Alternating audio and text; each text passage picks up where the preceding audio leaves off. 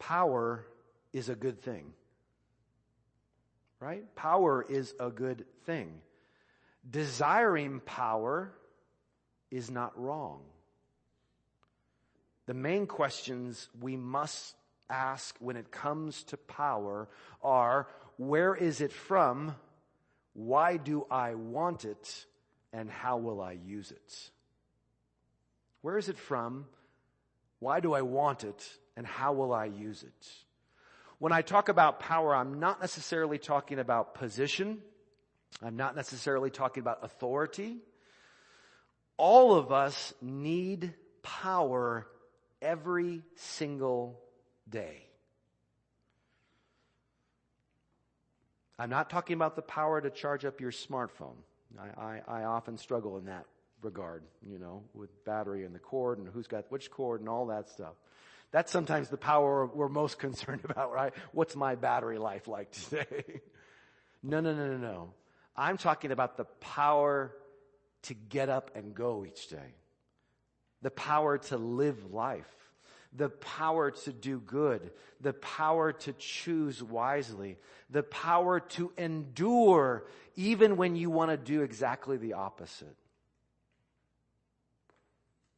Our need for power should be acknowledged in connection with the reality of and the acknowledgement of our weaknesses. When you know that you are weak, you understand your need for power. But as with most things, the power we want is not always the power we need. Even if we set aside a sinful desire for power, Urgh, you know, a desire to use that power then for selfish gain. If we set that aside, we also struggle with, we often struggle with this, with prioritizing the power that we actually need. We also struggle with prioritizing the power that we actually need. For example, it's not wrong to want power to manage your children wisely, is it? That's a good ability. It's a good power to want to have. But an even better prayer, an even greater power, what we need even more is power to love our children unconditionally. And if we miss that priority, if we swap those or raise up the latter over the former so that we neglect even the former, we usually cause harm to our children, but then also to ourselves. Prioritizing power. So what about you this morning? What about you? What about me? What kind of power do we actually need? Or we could ask, what kind of power do we need most? You might have in your mind this morning a certain conception of uh, an answer to that question. This is the power. Oh, pa- Pastor, if you knew, this is the power right here that I need today and this week. Because I've got this and this and this and this happening. Or this one really big, really heavy thing. This is the power to get this done. The power to go here. The power to change this person. The power to change my circumstances. And yet God is saying, I want you to think about what is the power that you need most. To answer that question, let's look at God's word this morning at Acts chapter 1. Acts chapter 1. If you need a Bible, there's a stack of them, beautifully twisted right over there on the back count, uh, on the back counter. Thank you, Sammy, for beginning that trend, right, of the twisting of the Bibles. So they are right back there on the counter if you need one. I really encourage you to have one open or have a Bible app open in front of you this morning that you can look at and follow along as we are reading. This is a reading from our, uh, this is a passage from our reading this past Tuesday, last Tuesday, in our Bible reading plan. Listen to how Luke begins his account of the early church. In the first book, O Theophilus, we don't know who this is. Uh, the name means God lover. Theos phileo, God lover. uh, probably a, a rich patron who had become a Christian recently. And this was an opportunity for Luke to be able to, to, to lay out not only the life and ministry of Jesus, but also the early days of the church, the first days of the church. So we're extremely blessed that Luke did this.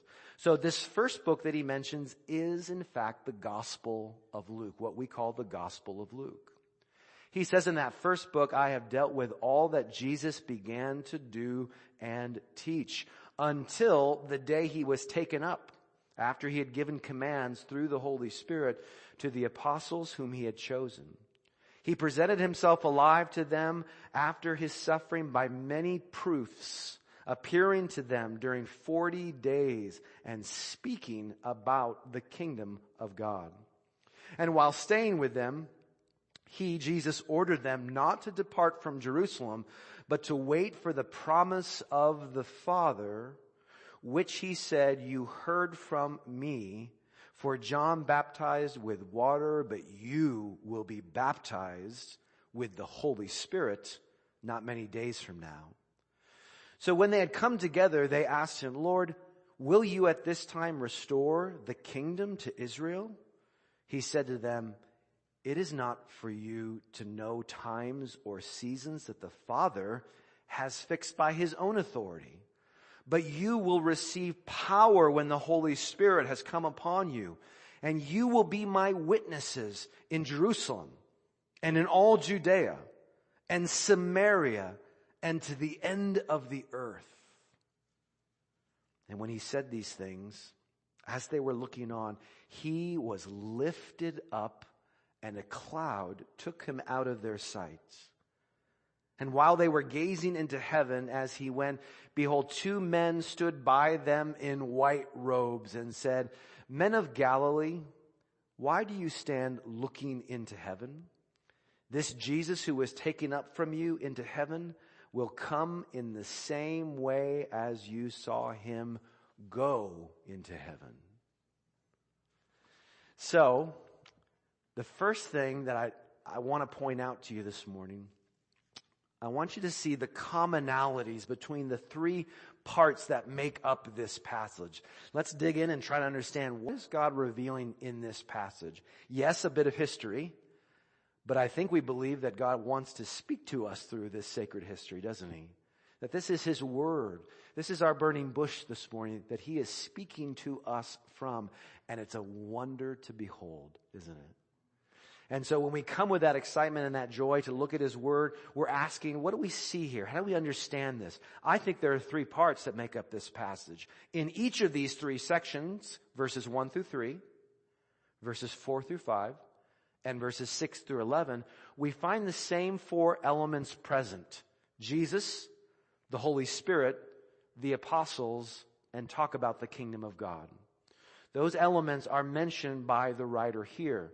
Now that being said, I believe it's critical that we see, that we recognize that though there are those four elements, Luke's emphasis on the Holy Spirit is obvious here. Luke wants us to understand what Jesus is telling us about, telling them about the Holy Spirit. He wants to bring that out very clearly. Now that's not a surprise at all. Because if you read Luke's gospel, of all the gospels, the, at least the three synoptic gospels we call them, Matthew, Mark, and Luke, we know that Luke has the greatest emphasis on the work of the Holy Spirit. We see that time and time again. So this is not surprising there. Um, in fact, when we get to the book of Acts, we find that we are in the New Testament book which has the clearest emphasis on the Holy Spirit of all 27 books. Paul might pat himself on the back because he's got, he's got, he mentions the Spirit of God 27 times in his letter to the Romans. But that's number two. That's the number two slot. Luke more than doubles that with 56 references to the Holy Spirit in the book of Acts. So we know that this is a key idea to understanding this book.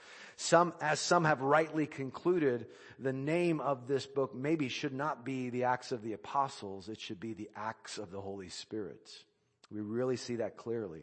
So in light of that emphasis on the Holy Spirit, let me suggest that in verses 1 through 3, we are hearing about the apostles. Take a look on the screen here. We are hearing about the apostles being commanded through the Spirit in verses 4 through 5, about the apostles being baptized with the Spirit, and in verses 6 through 11 being empowered by the Spirit. There's kind of a roadmap for us to help us understand what we see in this passage. Commanded through the Spirit, baptized with the Spirit, and, then empowered by the Spirit. So let's keep these in mind as we just go one section at a time and make sure that we understand what God is communicating to us here. First of all, take a look at how in Acts chapter 1, Luke summarizes the final 13 verses of his gospel.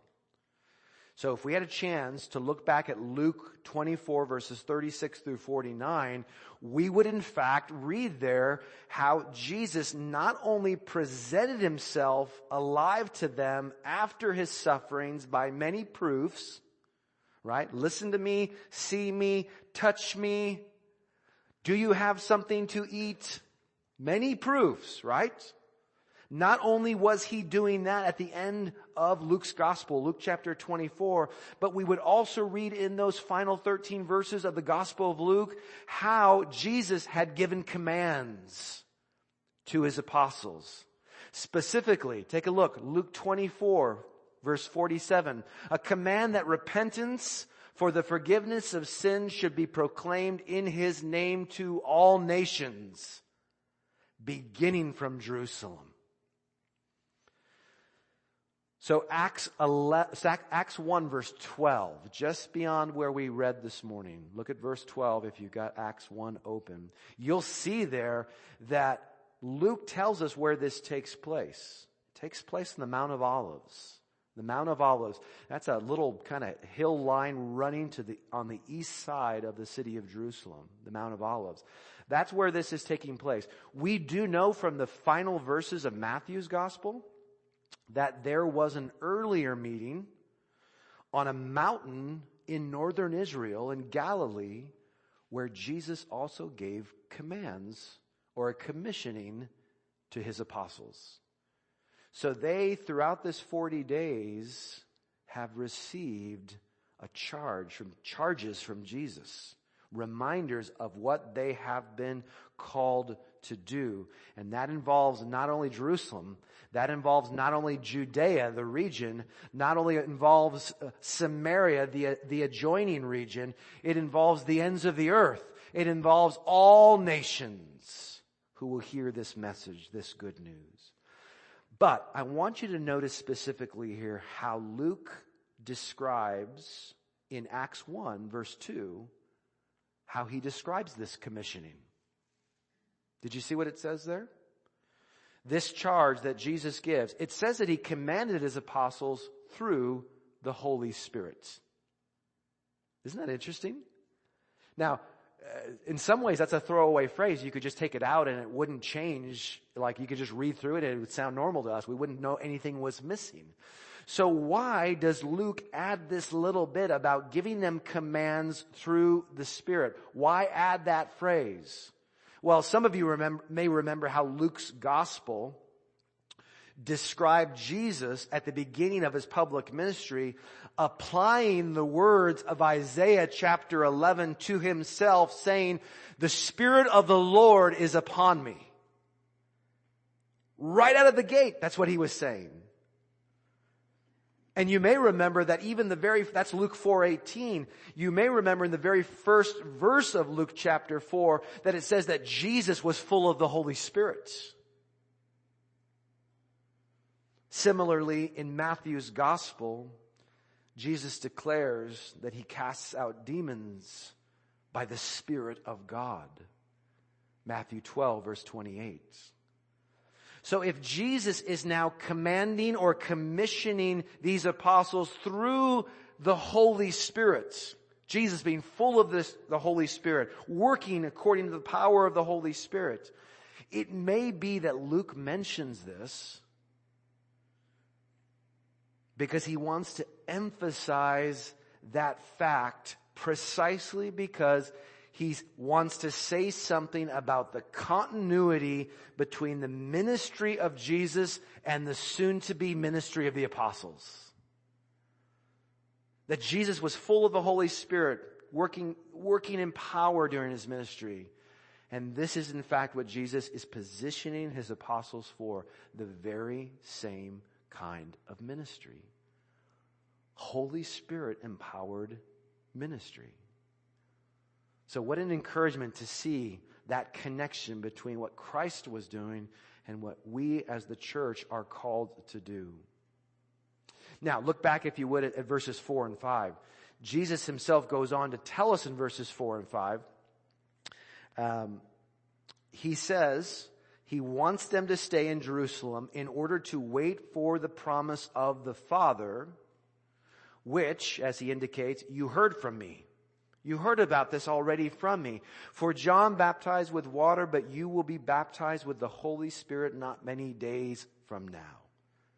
Now, anyone who's even just somewhat familiar with the gospel accounts of the ministry of Jesus and specifically the ministry of John the Baptist knows that this phrase, this statement is found in all four gospels. Right? It's in all four gospels. Matthew chapter 3 verse 11, Mark chapter 1 verse 8, Luke chapter 3 verse 16, John chapter 1 verse 33. John the Baptist says this. I've come to baptize with water, but there's one coming after me who is going to baptize you with the Holy Spirit and fire. We hear that regularly from him. But what exactly does it mean to be baptized with the Holy Spirit? There is some confusion on this, this phrase, but I think that we can say that if John's water baptism was an expression of repentance, then the Spirit's baptism is an experience of merger or union. That's what scripture seems to indicate. That John, that the Spirit's baptism is not an expression necessarily of some other inward idea. It's not symbolic. It's actually a real spiritual experience of merger and union. Um, Paul calls it being baptized into Christ in Galatians chapter 3 verse 27. Listen to how he explains it in 1 Corinthians chapter 12 verse 13. For in one spirit we were all baptized into one body.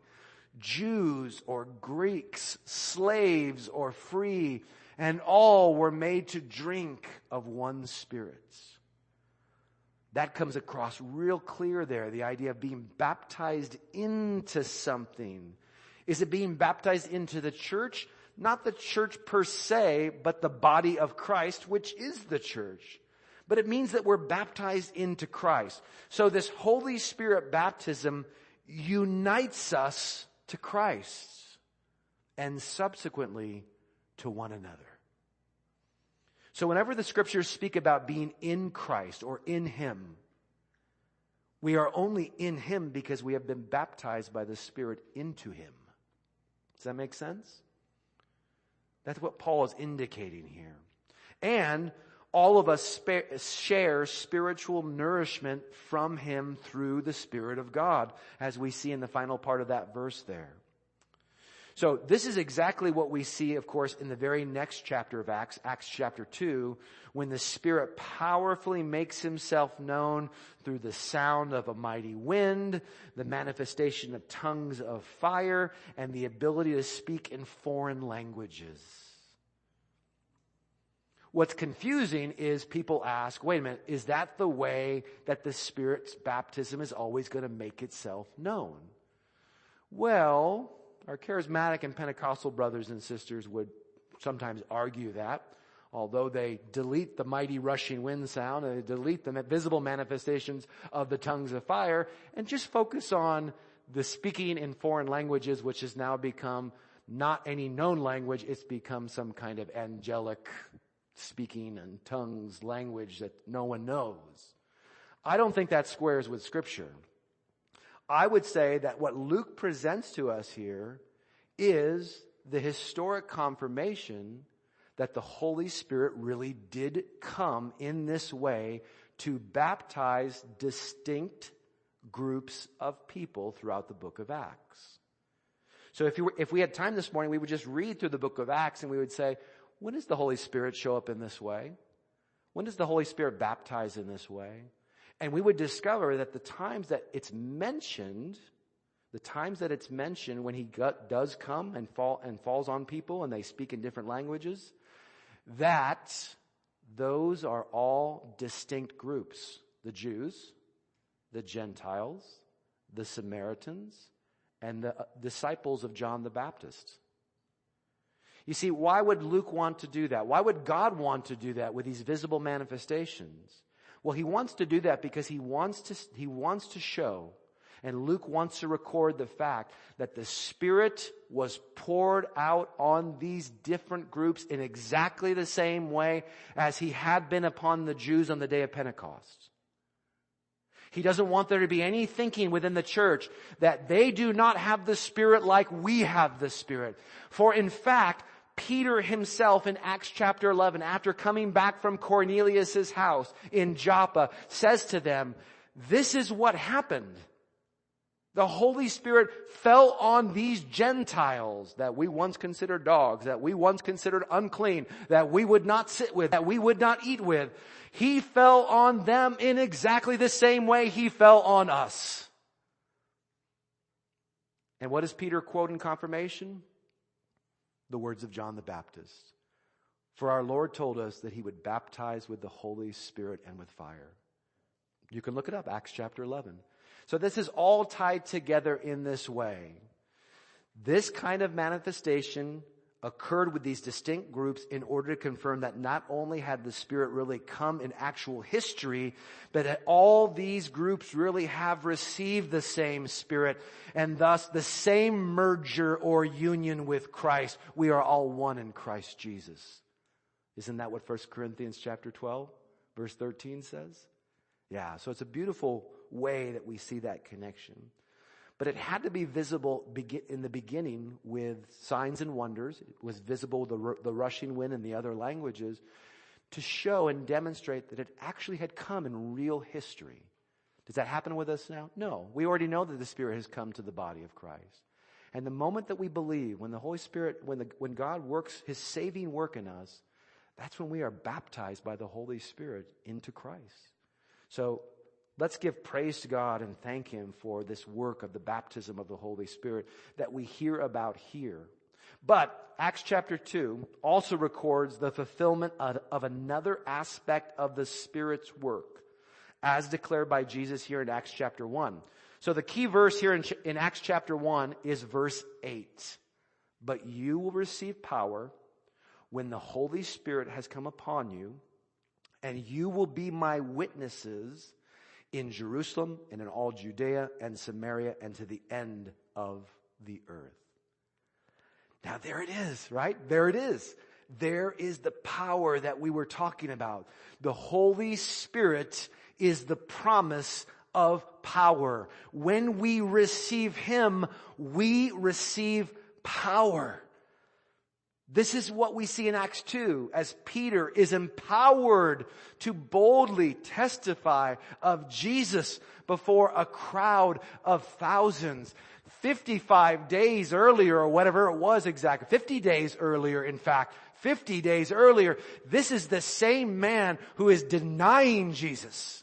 This is the same man who's in the alleyway crying because of his disloyalty, because of his lack of faith. And here he stands up in front of thousands and declares Jesus. You see, power. Power. Supernatural power. But as he indicates here in chapter 1 verse 4, Jesus had already told them, hadn't he? Jesus had already told them about the coming of the Spirit. He told them that this would be the case. Take a look at this set of verses. John 16 verse 7. Nevertheless, I tell you the truth. It is to your advantage that I go away. Jesus said at that Passover meal hours before his betrayal. It is to your advantage that I go away, that I return to the Father, for if I do not go away, the helper, the paraclete, will not come to you. But if I go, I will send him to you. Even before that, in John chapter 15 verses 26 and 27, Jesus told these same men that when the helper comes, whom I will send to you from the Father, the Spirit of truth who proceeds from the Father, he will bear witness about me. And you will also bear witness because you have been with me from the beginning. Wow, there's a connection there, isn't there? The Holy Spirit's bearing witness, but the apostles will be bearing witness. Could it be that there's a connection between these two things? The bearing witness of the, the, the, Spirit bearing witness and these men bearing witness? Well, I think there is. Even earlier in Luke's gospel, chapter 12, verses 11 and 12, he spoke to them explicitly about the Spirit and their bearing witness. And when they bring you before the synagogues and the rulers and the authorities, all that we see fulfilled in the book of Acts, do not be anxious about how you should defend yourself or what you should say, for the Holy Spirit will teach you in that very hour what you ought to say. Don't you love that? Power to speak for Christ. The power promised. They should have known this. They should have remembered. He had already told them this. But here's the question. Is this true for you and me as well? Is this true for you and me as well? Do you want it to be? Do you want this to be true for you? We need to be sensitive to the original context, don't we? Too many times in Christian history, people have ransacked, cherry picked the scriptures, taking a phrase that was not spoken to them wasn't even spoken to the church, and run with it and said, oh, it's the promise of every believer. The promise of every believer. Here it is right here. And they've just ripped it out of the context. Right? And there's blood and guts just falling once they rip it out. It's ugly. It's ugly. That's not how we, it's not how we handle the word of God. Who is being spoken to here? Well, we know it's the 12, right? The 12 are the ones who are being spoken of, of here.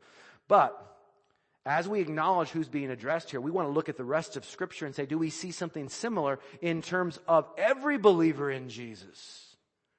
Well, take a look at some of these verses that we'll put on the screen for you. I know it's small, but both Romans 15, 13 and Ephesians chapter 3 verse 16, both of those talk about explicitly, they talk explicitly about the power of the Holy Spirit at work in the believer. It's just two examples. Ephesians chapter 1 verses 15 through 20 also seems to connect the Spirit with power for the believer. In fact, there are many passages in the New Testament that talk about the Spirit's work in us.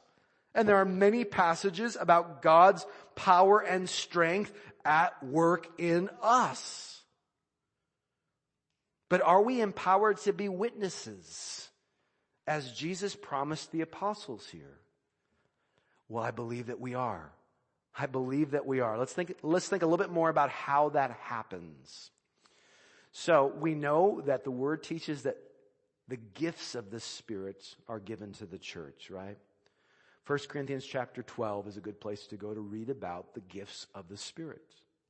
So while the gifts of the Spirit mentioned in 1 Corinthians 12, Romans 12, 1 Peter 4, they remind us that God's Spirit has empowered and does empower others apart from the apostles, others to bear witness to Christ through the spoken word, through proclamation. What I hope I'm doing right now in this moment, bearing witness by the power of the Holy Spirit to His word because of my gifting through the Holy Spirit. We know that is the case for some. But we also know that the Holy Spirit empowers us to bear witness in other ways. Let me give you an example of that. Galatians chapter 5 verse 22. Galatians chapter 5 verse 22. Most of you know this. You know that. You could probably recite verses 22 and 23 by heart, especially if you grew up going to a Sunday school program or a VBS or something like that, right? You might have memorized this. So Paul talks about the harvest, the fruit that the Spirit of God brings out or bears in our lives. The Holy Spirit empowering, working to bring the life of Christ out in you.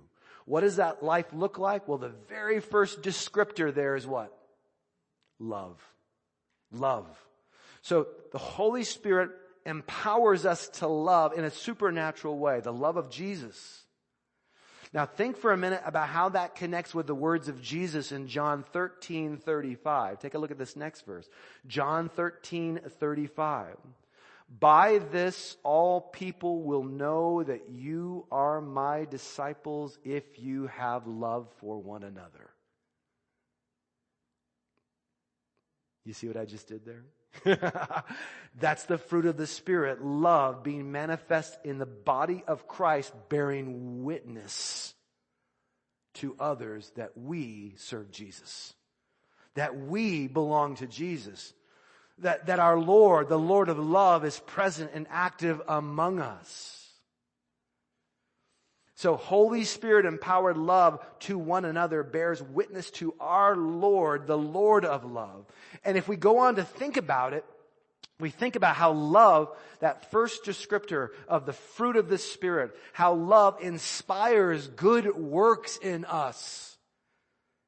Sitting with someone who's hurting, listening to their hearts, going that extra mile for a person, reaching out in love, practicing grace-filled loving hospitality with others, giving of your time, talent, and treasure for the glory of God, for the salvation of another soul, to introduce them to Jesus, animated, empowered by love. So that we hear from Jesus and think about these good works. We hear and remember uh, Matthew chapter 5 verses 14 and 16. You are the light of the world. Let your light shine before others so that they may see your good works. What's the light shining? Good works and give glory to your Father who is in heaven. You see, the love inspired good works bear witness of the Father, don't they, in that passage? They shine like, like blazing light. They shine. God shining through us. Now, is this a witness apart from knowledge? Is that what this is? Is this like, is this that kind of wonky phrase that people say?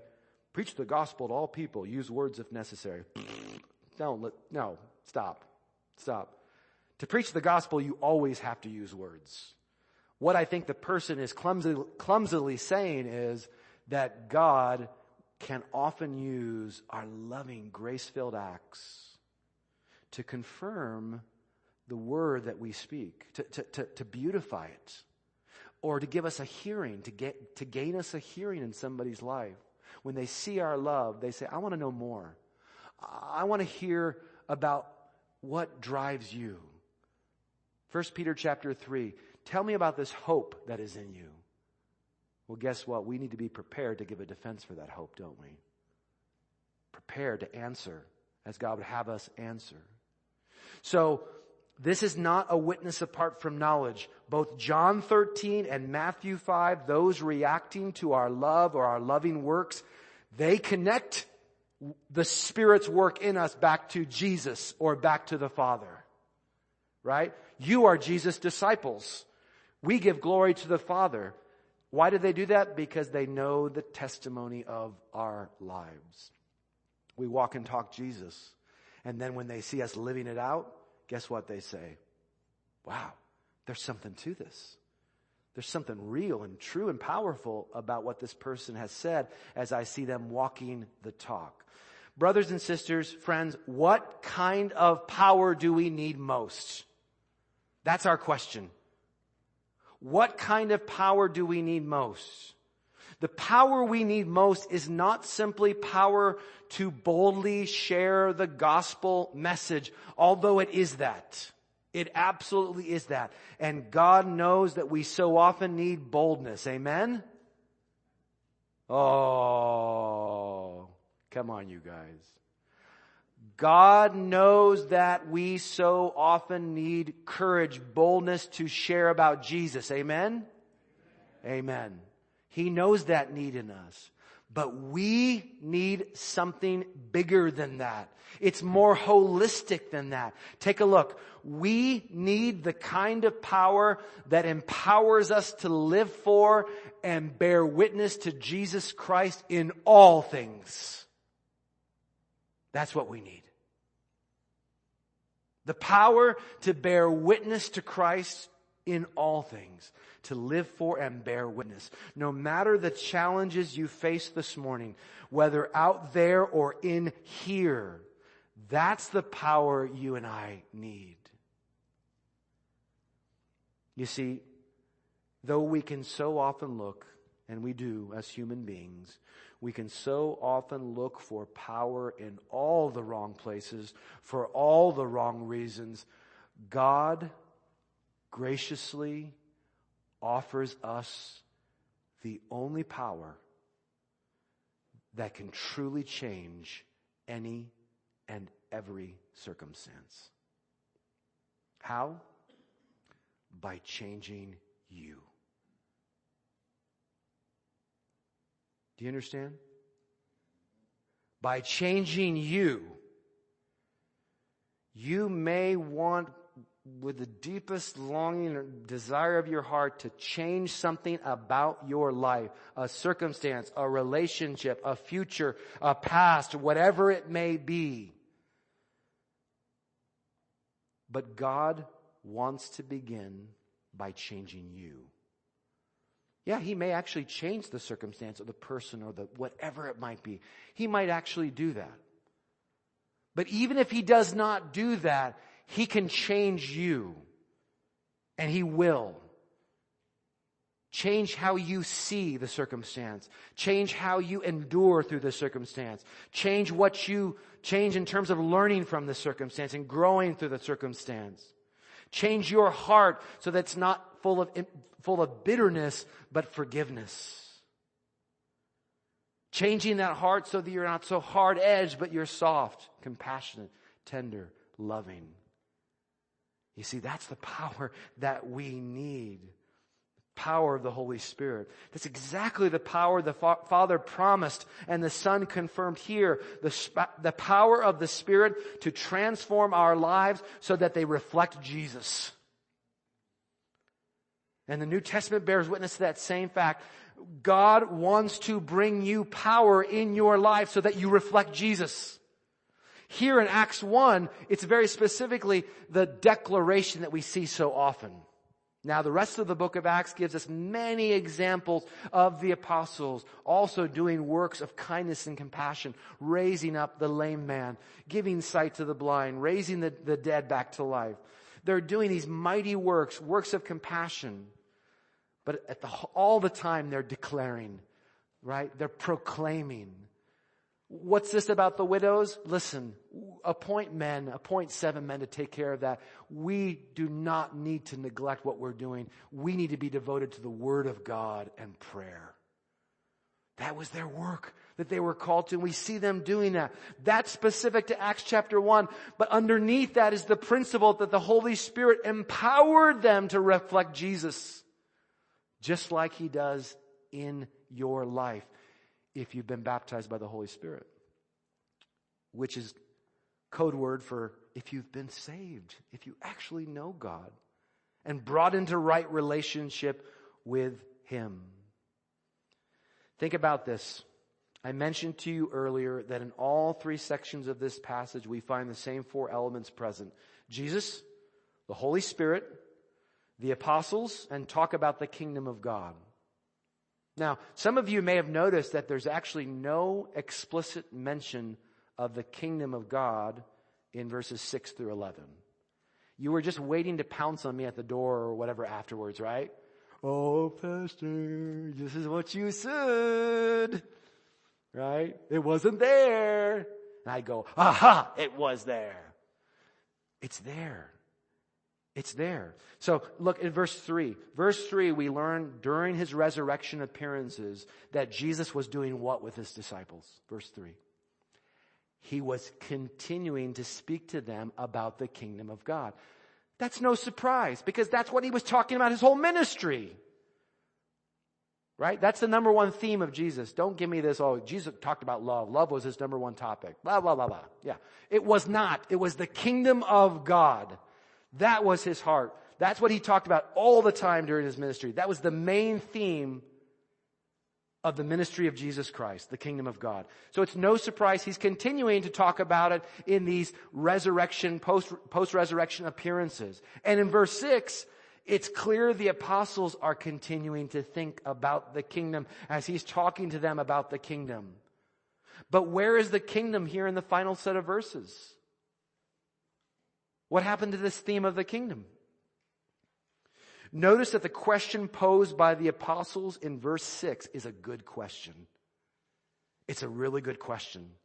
However they envisioned it, however they pictured it, whatever it looked like in their mind's eye, the restoration that they are talking about here means the, that Israel's Messiah is reigning over all the kingdoms of the world. That's a glorious thing. That's a beautiful thing spoken about by the Old Testament prophets and psalmists and so on. That vision of Israel's Messiah reigning over all the kingdoms of the earth is what they're talking about. And as Jesus indicates in verse 7, the fullness of that reign will only happen according to the Father's timetable. It's in His hands. But, and here is how the kingdom is present in verses 6 through 11. The power to see that reign extended is the power of the Holy Spirit working through the witness of God's people. Yes, the kingdom will come in a full form one day when the Father decrees it. That set time. It's coming. But right now the kingdom is growing and it has been growing like a divine conspiracy, right? A little tiny something that is germinating and building and building and building. That's why Jesus told those parables because these guys were expecting them, you know, to come in with swords ablazing and clashing and riding in on a white horse and saying, get out Romans, boom. Israel, Messiah is back in town. Where's the throne? Right? That's what they were saying. And Jesus was saying, that's not what the kingdom of God is like. It's not going to be guns or swords blazing or, you know, whatever. It's going to start really small. And it's got to start permeating, permeating permeating and growing and growing and growing. You see, this is the kingdom of God. The reign of King Jesus extending one heart at a time through the church's gospel-centered ministry. So don't tell me the kingdom's not in verses 6 through 11. That's what Jesus is saying to them. You're talking about the fullness, you guys, and that's up to the Father. You're not going to know about it. Heck, I don't even know the time, as Jesus admitted earlier. That's the Father, not the Son. It's The Son's prerogative. That's the Father. But what I'm going to tell you about the kingdom is this. I'm going to give you power. And that power is to be my witnesses. Why? To extend the kingdom reign through the hearts of those won by the power of the Holy Spirit to new life in Christ. Is he reigning over your heart this morning? Is my question to you. Is he reigning over your heart this morning? Power is a good thing. Desiring power is not wrong. But this is the power we need most. This is the power that we need most. And receiving it begins with admitting that we are powerless. Amen? That's how you receive that power. When you forsake the other powers that you want so badly, right? Oh, if I could just get that job. If I could just get that position at work. Then I would be able to call the shots. And you know who the first three people I would slash from the payroll would be. Right? That would solve all my problems. No, no, no, no. This is the power that we need. This is the power. It begins with admitting our powerlessness as sinners. Why did Jesus return to the Father? He returned to the Father because he had completed the glorious work of securing our redemption.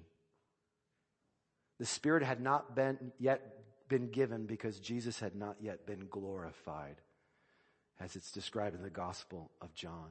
He did that. He, he completed that work. He said it is finished, and it was. A perfect man dying for sinners like us, then rising again in power to give us power for a new life from God, for God. That good news is the reason that we can come and receive power from Him. When we admit our powerlessness and we turn from our foolish pursuits of worldly power, fleshly power, human centered, me centered power, and we embrace Christ's and power through weakness that He demonstrated on the cross for us, that's when we find this power and we receive what we need most. So let's come before Him this morning in prayer. Let's come as powerless people seeking this power that we need most. Whatever the challenge in your life this morning, whatever the change you are seeking, this is the power we need most. Amen? Amen. Let's pray that we would have power to truly be His witnesses in every way.